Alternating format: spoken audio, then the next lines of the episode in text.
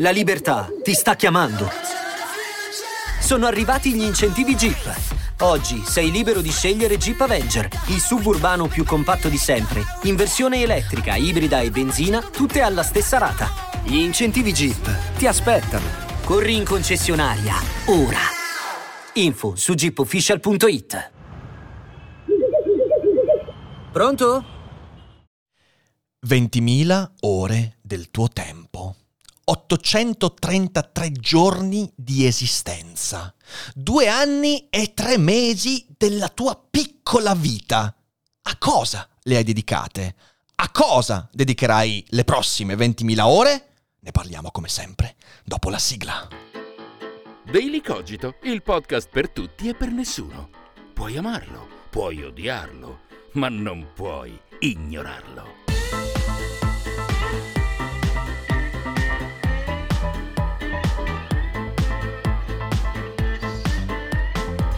Buongiorno e bentrovati qui su Daily Cogito, il podcast contro la zombificazione che sta per fare dei cambiamenti incredibili di cui ancora non vi dico nulla, ma sappiate soltanto che la community di Patreon già sa quello di cui sto, eh, sto parlando. Nelle prossime settimane avrete, diciamo così, a che fare con cambiamenti radicali della nostra trasmissione, del modo con cui vi arriva e quindi preparatevi perché stiamo per fare dei salti, dei salti veri, dei salti che saranno più salti di quelli dei funamboli, ok? Questo soltanto per mettervi un po' di pepe al culo e mm, crearvi aspettative che poi verranno tradite, come tutte le aspettative. Speriamo di no, speriamo che siano aspettative ben riposte, ma adesso veniamo alla nostra puntata eh, alla nostra puntata. 20.000 ore, non sotto i mari, 20.000 ore di vita. Ho visto un video di un bassista molto giovane, Charles Bertud, o Charles Bertud, eh, che è questo bassista eh, che fa dei video pazzeschi su YouTube. E io sapete che ho i periodi in cui mi innamoro di tipologie di video molto molto particolari, tipo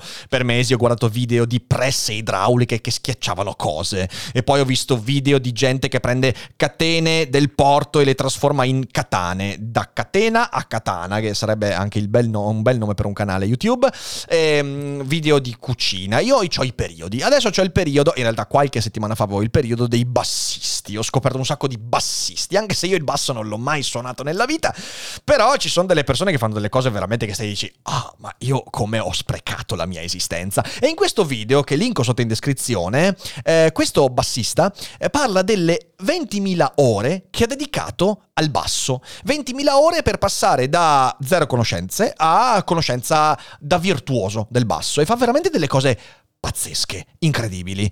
E in 20 anni ha dedicato 20.000 ore. Ora, se noi proviamo a fare un po' il conto, significa che in 20 anni ha speso una media, poi magari un giorno un po' di più, un giorno un po' di meno, di 3 ore al giorno sul basso. 3 ore al giorno sono un certo quantitativo di tempo per 20 anni e queste 3 ore al giorno diventano 20.000 ore. Dai 15 anni a adesso, quindi dovrebbe avere 33-34 anni, quindi anche un po' meno di 20 anni. E ha cominciato anche quando sapeva non sapeva se le cose sarebbero andate bene, cioè non poteva sapere se le tre ore al giorno, che magari all'inizio erano cinque oppure di meno, che ne so, eh, poi avrebbero prodotto qualcosa di utile per la sua vita. Ha semplicemente cominciato a suonare tanto e in vent'anni ha collezionato 20.000 ore. Ora, gli è andata bene, e bene significa che lui adesso lavora con il basso, fa il musicista ed è il suo sogno che si è avverato, gli è andata bene perché ha perseverato ha perseverato anche quando tutto poteva trasformarsi in tempo perso. Perché in fin dei conti, mettersi a 15 anni a suonare 3-4 ore al giorno, il basso, la chitarra, il flauto, lo zufolo o l'ocarina, non è una roba in cui tu hai la garanzia che poi effettivamente fra 10 anni, 15 anni, 20 anni ne tirerai fuori un lavoro. Anzi, per tantissimi non è così. E quindi ha fatto questo ragionamento che mi è piaciuto molto e mi ha spinto a pormi una domanda a cosa ho dedicato io 20.000 ore nella mia vita? Ed è una domanda essenziale che oggi vorrei sviscerare insieme a voi. Prima di farlo però vorrei consigliarvi di dedicarne 15 a Logonauti.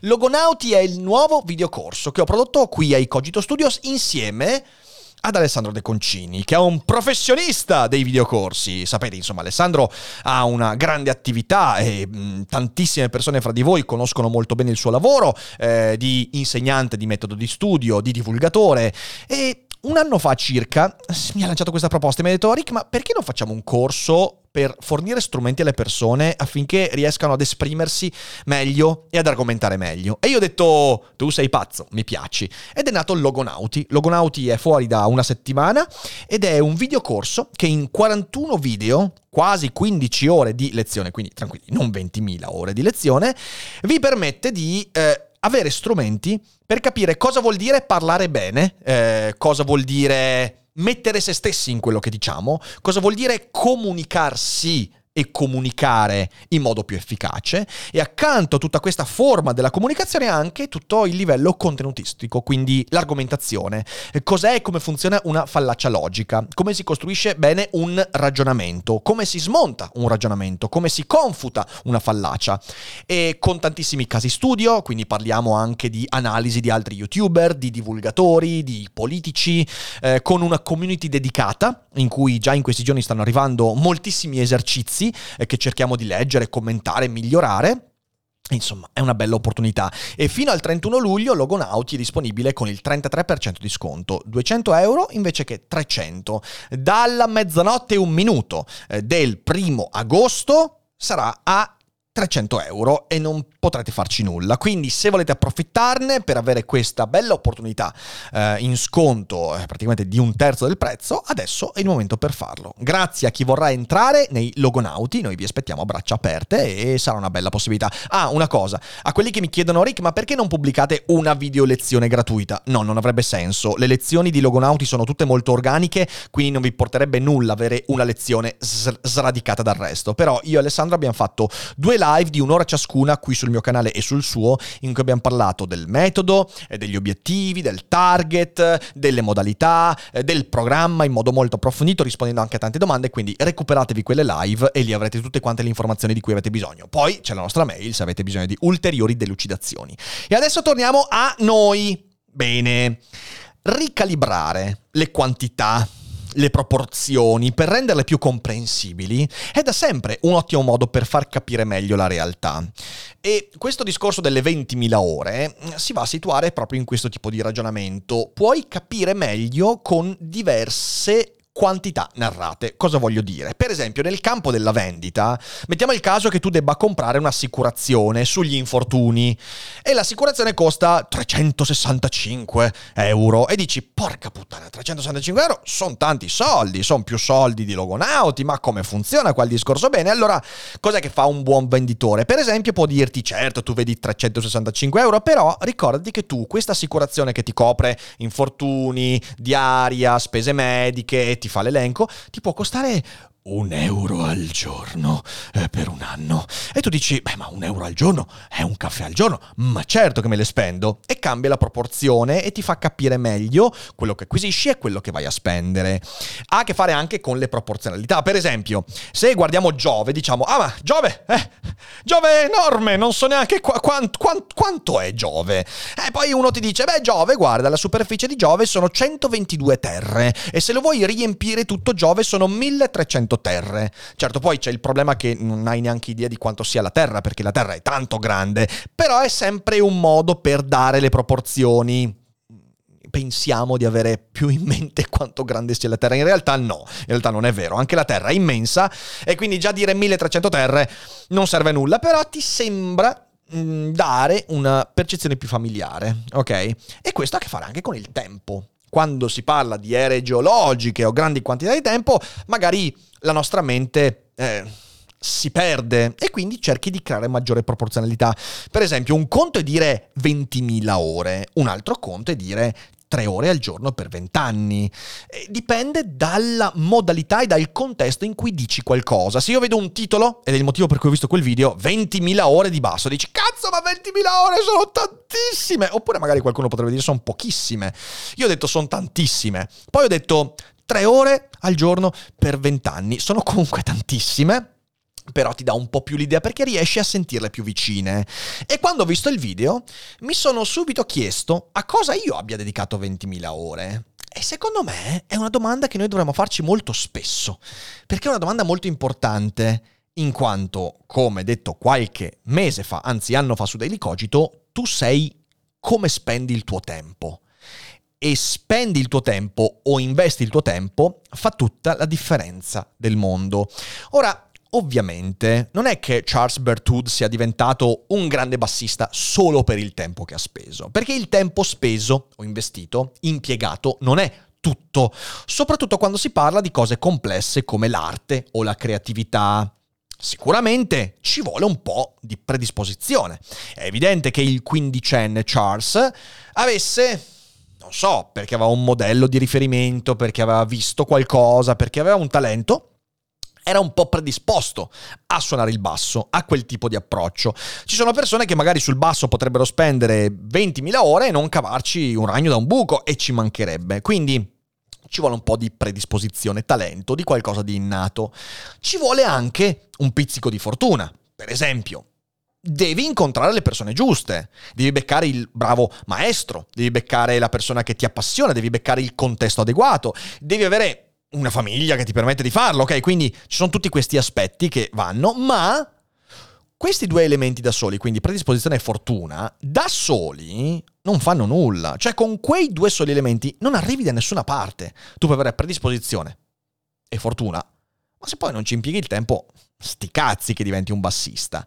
Invece, con il tempo e la perseveranza, con quelle 20.000 ore, eh, anche non arrivando all'obiettivo che magari ti sei dato, però qualcosa acquisisci e come? Che cosa? Beh, in primo luogo, indizi su cosa sai e vuoi fare, o almeno indizi su quello che non vuoi fare. Se spendi sufficiente tempo suonando la chitarra, ma dopo 5.000 ore, 6.000 ore, dopo 4 anni, 5 anni dici mi fa cagare, non ce la faccio, non cavolo. Allora hai almeno l'indizio che forse quella non è la tua strada. O comunque, anche se non diventi un professionista, beh, hai acquisito conoscenze specifiche e competenze che puoi rivendere, che puoi riutilizzare, eh, puoi, puoi sicuramente giocarti in modi diversi. E in terzo luogo, di solito quando si fa un investimento di tempo così forte si acquisiscono anche delle relazioni personali che ti permettono di procedere in questa strana avventura che è la vita. Quindi,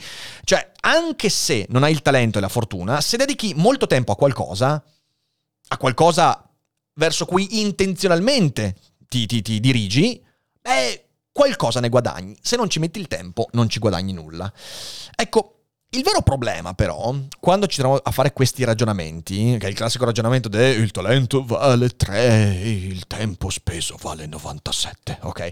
Eh, su, su 100. Ehm, quando facciamo questi ragionamenti, ovviamente si rischia sempre di fare generalizzazioni e io non voglio generalizzare, non voglio dirvi che ah, l'unico modo per avere successo nella vita è spendere tanto tempo. Quello che voglio dire è che se vuoi avere successo nella vita il tempo speso a fare qualcosa, il tempo investito a fare qualcosa è una condizione necessaria. Senza quello non fai nulla.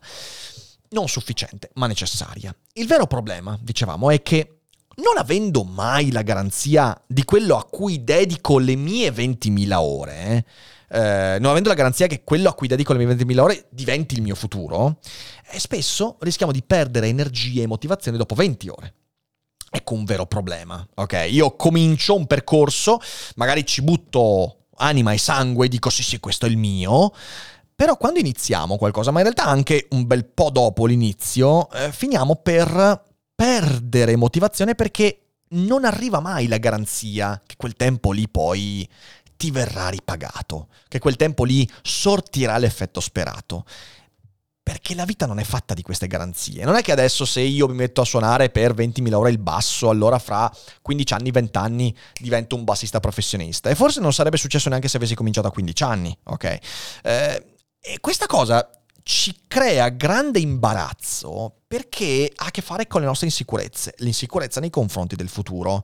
Io non so se quello a cui sto dedicando il mio tempo e le mie energie mi porterà a qualcosa.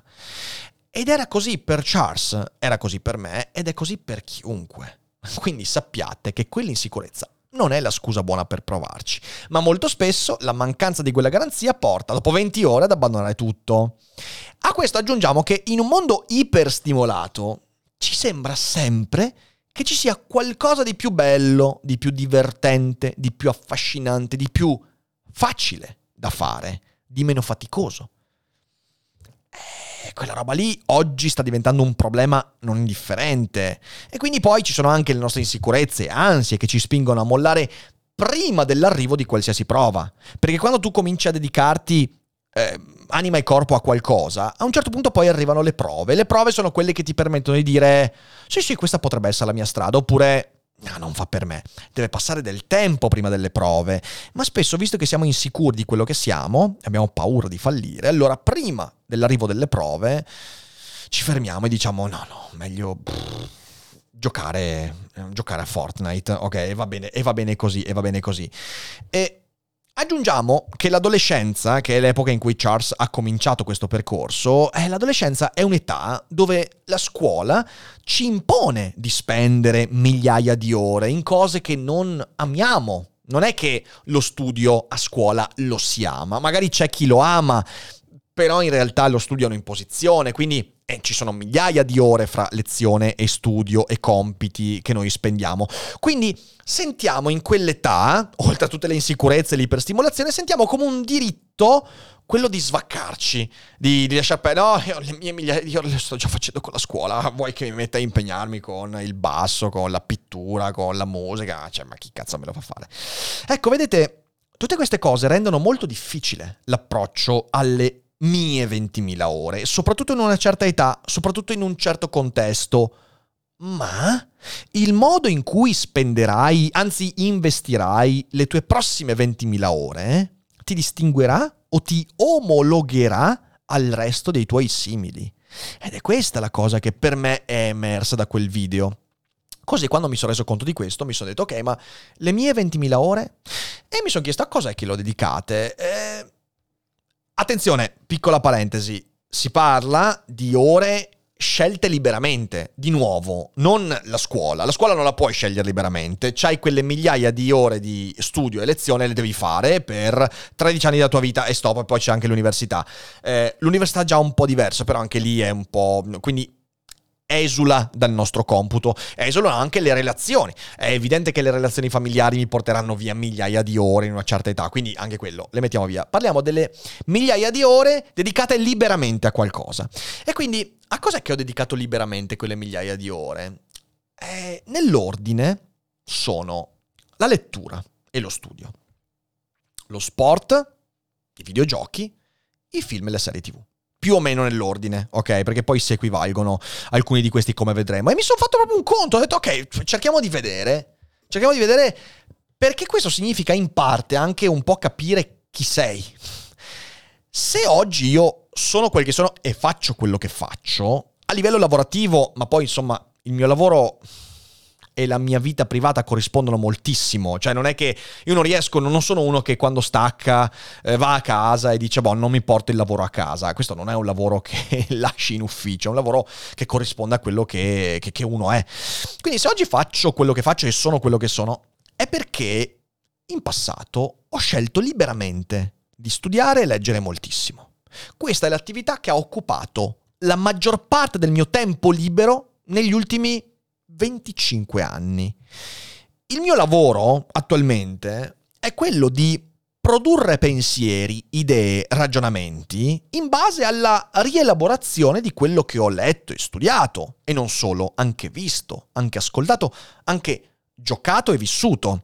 Il mio lavoro di rielaborazione, cioè alla fine la produzione di pensiero filosofico è la rielaborazione di idee in modo il più possibile originale. E così avuto questo tipo di, di, di, di, di parterre, ho cominciato a costruire, mi sono detto ok, vediamo quanto ho dedicato. E i conti che mi sono fatto sono questi, sono molto approssimativi, ma almeno ci dà un'idea. Dai 13 ai 35 anni ho cominciato a leggere seriamente, eh, intorno ai 13 anni. In realtà leggevo già prima, però fra i 10 e i 12-13 anni ho letto principalmente piccoli brividi e libri della post-infanzia, preadolescenza, quindi non so neanche quanto poi abbia letto. Ho letto un quantitativo interessante di libri, più dei miei coetanei, però no. Dai 13 anni, quando mi sono letto I viaggi di Gulliver e Il Signore degli Anelli, lì la lettura è diventata un comportamento quotidiano, è diventata un comportamento più che una scelta per me. Quindi dai 13 ai 35 anni, io direi che nella, diciamo così, media ho letto un tre orette al giorno.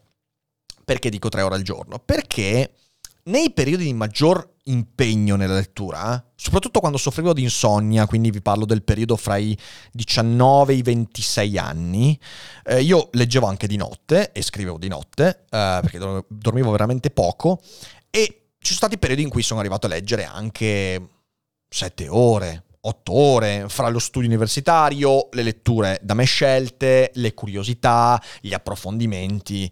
Quindi siamo arrivati anche a 7-8 ore al giorno in alcuni momenti. Eh, questo esulando dai periodi di studio intenso legati agli esami, ok? Quelli ah, arriva anche a 12-13 ore al giorno, ma è un altro discorso. Io parlo di periodi normali. Quindi ci sono stati periodi in cui, diciamo, al massimo sono arrivato a 7-8 ore al giorno, e poi ci sono dei periodi in cui, magari perché scrivo un libro, non vado a dedicare più di un'oretta al giorno alla lettura, ok? Per esempio, mentre scrivevo Seneca tra gli zombie, in quei quattro mesi di stesura effettiva, arrivavo a un'oretta, un'oretta e mezza la sera prima di dormire, quindi si va. Quindi direi che una media di tre ore, tre ore e mezza è una buona media. In questo periodo io sto leggendo un paio d'ore al mattino, un paio d'ore al pomeriggio e poi un'oretta prima di andare a letto. Questo è un po' il, il, quello che cerco di fare. Quindi siamo dalle 3 alle 5 ore. Nella media della mia vita, negli ultimi 22 anni, siamo su, sulle 3 ore al giorno, il che significa 23.000 ore di studio e lettura scelti liberamente. Ok, questa è l'attività che più ha occupato il mio tempo libero.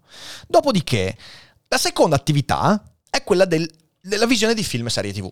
Eh, film e serie TV, soprattutto negli ultimi negli ultimi anni ha cominciato a prendere un certo quantitativo di tempo e io credo di aver iniziato a vedere film seriamente intorno ai 18-19 anni. Sì, perché cioè, prima andavo al cinema, però non è che vedessi film dicendo ah voglio andare, no, 18-20 anni. Quindi diciamo che sono 17 anni che guardo film e un po' meno serie TV. E nel mio computo sono venute fuori circa un'ora al giorno di fruizione televisiva perché dico questo? Perché nel periodo universitario ho fruito pochissimo di serie TV, anzi quasi nulla, qualcosa sì di film, andavo ai cineforum. Negli ultimi anni però questa cosa si è riequilibrata, però non ogni giorno, ok? Questa cosa si è riequilibrata, riequilibrata negli ultimi anni perché effettivamente io quasi ogni giorno mi trovo a vedere almeno una puntata di serie TV o almeno un film. E ci sono momenti in cui magari nel weekend si vedono anche due, tre puntate di serie TV e magari un film e quindi riequilibrando diciamo un'oretta al giorno di media per 17 anni. E siamo su 19.000 ore. Sono comunque tantissime. Ok, sono tante 19.000 ore dedicate a queste cose qua. Al terzo posto, ex equo, perché siamo più o meno lì, lo sport, in cui io ho fatto sport seriamente dai 10 ai 20 anni.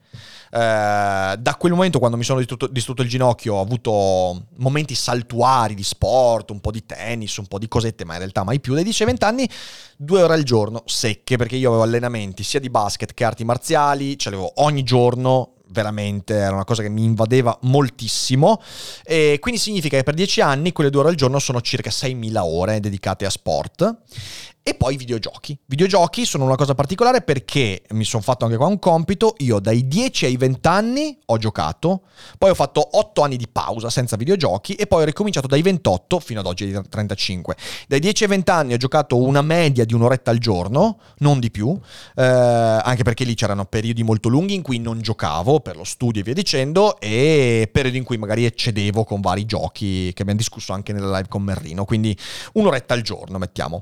Poi dai 18 ai 35, in questi ultimi 7 anni, li ho riscoperti i videogiochi, però non ci ho giocato tanto, quindi siamo in un'oretta e mezza, al, scusatemi, una mezz'ora, una mezz'ora al giorno di media. Ci sono periodi in cui veramente non li tocco per mesi, quindi in realtà anche lì però diciamo 5-6 mila ore. Questa è la mia classifica delle migliaiate di ore dedicate ad attività. Eh, ora, io sono il frutto di come ho impiegato le migliaia di ore che avevo a disposizione. Perché se prendiamo la lettura, a cui affianchiamo film e serie tv, ma soprattutto la lettura, io la lettura l'ho portata avanti come comportamento anche quando non sapevo dove mi avrebbe portato. Cioè io leggevo libri anche quando era faticoso, anche quando c'era qualcos'altro che mi attraeva e ancora oggi mi capita. Non è che oggi io mi metto a leggere un libro e non penso al fatto che eh, però c'è Mario Strikers, cioè potrei farmi un'altra scalata in classifica con Mario Strikers, potrei sfidare in massa e fargli un culo così a Mario Strikers. Mm, comunque io dico no, cioè nel senso leggo, leggo uno perché mi piace, due perché è il mio lavoro, tre perché mi è molto più utile. E poi magari stasera, una volta lette queste due orette qua, sì, mi prendo e mi faccio la partita Mario Strikers. Quindi questa cosa qua la facevo anche a 16 anni, a 17 anni, quando non sapevo se la lettura sarebbe diventato un mestiere, anzi era molto difficile pensarlo. Oggi leggo anche perché so che ne dipende il mio lavoro, ma allora no, e comunque leggevo le mie ore settimanali, che erano un bel po'. Ecco, anche quando era faticoso, anche quando c'era qualcos'altro. E oggi mi rendo conto che ci sono eserciti di adolescenti i quali dedicano le loro 20.000 ore a Minecraft o Fortnite semplicemente perché non vengono dati loro gli strumenti per porsi quella domanda lì. Cosa diventerò con le mie 20.000 ore? Come mi trasformerò in base al tempo che impiego in qualcosa? E attenzione, la risposta che viene data molto spesso, perché qua si fa la paternale, la risposta non è che anche fare il gamer è un futuro lavorativo, è possibile, è un futuro. No, attenzione, non tutti dedicano le 20.000 ore del loro tempo nel modo in cui le ha dedicate un sabaku. Perché anche lì il punto è, nelle tue 20.000 ore, stai facendoti trascinare, intrattenere, oppure stai investendo sul tuo futuro? Perché è questa la differenza che c'è fra un ragazzo che dedica 20.000 ore a Minecraft, Fortnite, Genshin Impact e via dicendo, e un futuro Sabaku che prende e i videogiochi se li studia e le 20.000 ore eh, le fa perché quella roba lì è veramente la sua vita. C'è una differenza eclatante perché il punto è che da un lato c'è una persona che sta scialacquando le sue 20.000 ore in cose facili, semplici, di intrattenimento, il divertimento, che va benissimo, eh ma non se sono 20.000 ore di divertimento. E dall'altra parte c'è una persona che invece le 20.000 ore le mette impegnandosi, dicendo, eh no, qui io ci voglio tirare fuori qualcosa per la mia vita, un po' come quello che si allena con il basso. E oggi Sabaku è un bassista come eh, Charles Bertud nei videogiochi. Non tutti fanno così. E la differenza sta proprio lì. La differenza sta nella differen- nel, nel, nella, nella, nello iato che esiste fra lo star imparando in quelle 20.000 ore o lo starsi zombificando in quelle 20.000 ore? Hai in mente una direzione in quelle 20.000 ore? Oppure segui il flusso in quelle 20.000 ore e fai quello che fanno tutti? Sei perseverante e determinato in quelle 20.000 ore? Oppure passivo e distratto in quelle 20.000 ore? Senti che in quelle 20.000 ore tu stai facendo una roba che è veramente tua, solo tua, irriducibilmente tua, oppure in quelle 20.000 ore stai facendo una roba che potrebbe essere tranquillamente qualcos'altro. È un po' la sensazione di quando uno gioca a Fall Guys. Ok, Fall Guys è un gioco, l'abbiamo anche giocato in maratona, è divertente, si ti diverti, ridi. Però mentre giochi a Fall Guys, non è che quel tempo sia veramente tuo. Ora, va bene farsi un paio d'ore durante il weekend, una mezz'oretta al giorno. Ma sì, cazzo, ci mancherebbe. Finché non ti rompi le balle. Però migliaia di ore, migliaia di ore. Allora lì comincia a essere un problema, capite? La stessa cosa di guardare pe- per migliaia di ore un canale YouTube, per migliaia di ore un canale Twitch. E lo dice uno che sta facendo live e ne fa tante su Twitch e su YouTube. Ma il punto è che quel tempo lì lo stai impiegando perché ne vieni trascinato? Sei nel flusso? E le 20.000 ore le stai disperdendo oppure perché stai acquisendo qualcosa per diventare quello che puoi diventare? Questa è la domanda essenziale. La cosa importante, eh, quando si fa questo ragionamento e si pone questa domanda, la cosa importante è riempire quelle 20.000 ore, che poi, di nuovo, 20.000 ore eh, potrebbero essere 10, 15, 1000, non è quello che è, soltanto perché sono iconiche le 20.000 ore. Riempire quelle 20.000 ore con intenzionalità. Cioè devo esserci in quelle 20.000 ore. Se ci sono, se sono io, lì, in quel tempo, in quella durata, allora non le sto spendendo, le sto investendo. Perché quello che ne tirerò fuori sarà autenticamente mio. Devi esserci tu in quel tempo e non puoi essere un elemento sostituibile. Non puoi usare quel tempo come lo utilizzerebbero tanti altri e non puoi riempire quel tempo con una roba che potrebbe essere completamente diversa.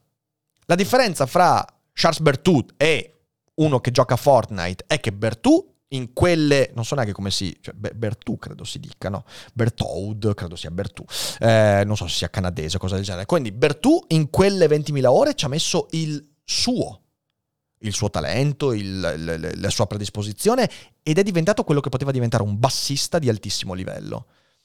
Quello su Fortnite che spende 5, 6, 10.000 ore su Fortnite poteva spenderle in altri mille modi identici a Fortnite Bertù non poteva che fare quella roba lì. Questa è la differenza essenziale. Ecco, è una scommessa su di te. E se non ci sei tu in quel tempo, allora stai dilapidando quel tempo, non lo stai investendo, non stai diventando ciò che quel tempo ti sta fornendo. Ed è questo che è importante capire. Mi piacerebbe che persone... A me sarebbe piaciuto a 15 anni sentire questo ragionamento, perché per quanto io sia contento di aver speso le mie 23.000 ore in lettura, perché ripeto mi ha permesso di fare una cosa che mi piace tanto, però poi penso, cazzo però quelle migliaia di ore su World of Warcraft, magari se avessi avuto qualcuno che mi avesse detto attento, rischi di perdertici lì, rischi di non essere più te stesso, rischi di diventare uguale a tanti altri, forse non avrei fatto 3.000 ore ne avrei fatte 500 e sarebbe andato benissimo, benissimo, perché fra 3000 ore e 500 ore in lettura c'è una differenza abissale perché impari un sacco di roba in 3000 ore rispetto a 500 ore. Fra 3000 ore e 500 ore su World of Warcraft l'unica differenza è che acquisisci dei livelli di un mostro inesistente che poi non userai mai più nella tua esistenza. è un po' diverso, ok? Una volta fatto tutto questo ragionamento, non ti resta che porti l'ultima domanda. Su cosa investirò le mie prossime 20.000 ore? Perché ci sono, ce le abbiamo. E il punto è che tipo di persona voglio diventare? Diventerò la persona che sarà stata investita in quelle 20.000 ore. E allora, se mi pongo il problema, magari riesco a prendere una direzione un po' più intenzionale e magari ritagliarmi un po' più di felicità. Che ne dite che non è mai un obiettivo così fasullo? E questo è quello che volevo raccontarvi quest'oggi e spero che il ragionamento sia stato utile e, ehm, e basta. L'unica cosa che posso dirvi è quelle 15 ore in Logonauti spendetele, in descrizione trovate tutti quanti i link, le informazioni, fate domande, insomma non vediamo l'ora di accogliervi in questa community, è molto divertente, molto utile. Per tutti gli altri condividete la puntata e noi ci rivediamo molto presto. E non dimenticate mai che non è tutto noia ciò che pensa. Ciao.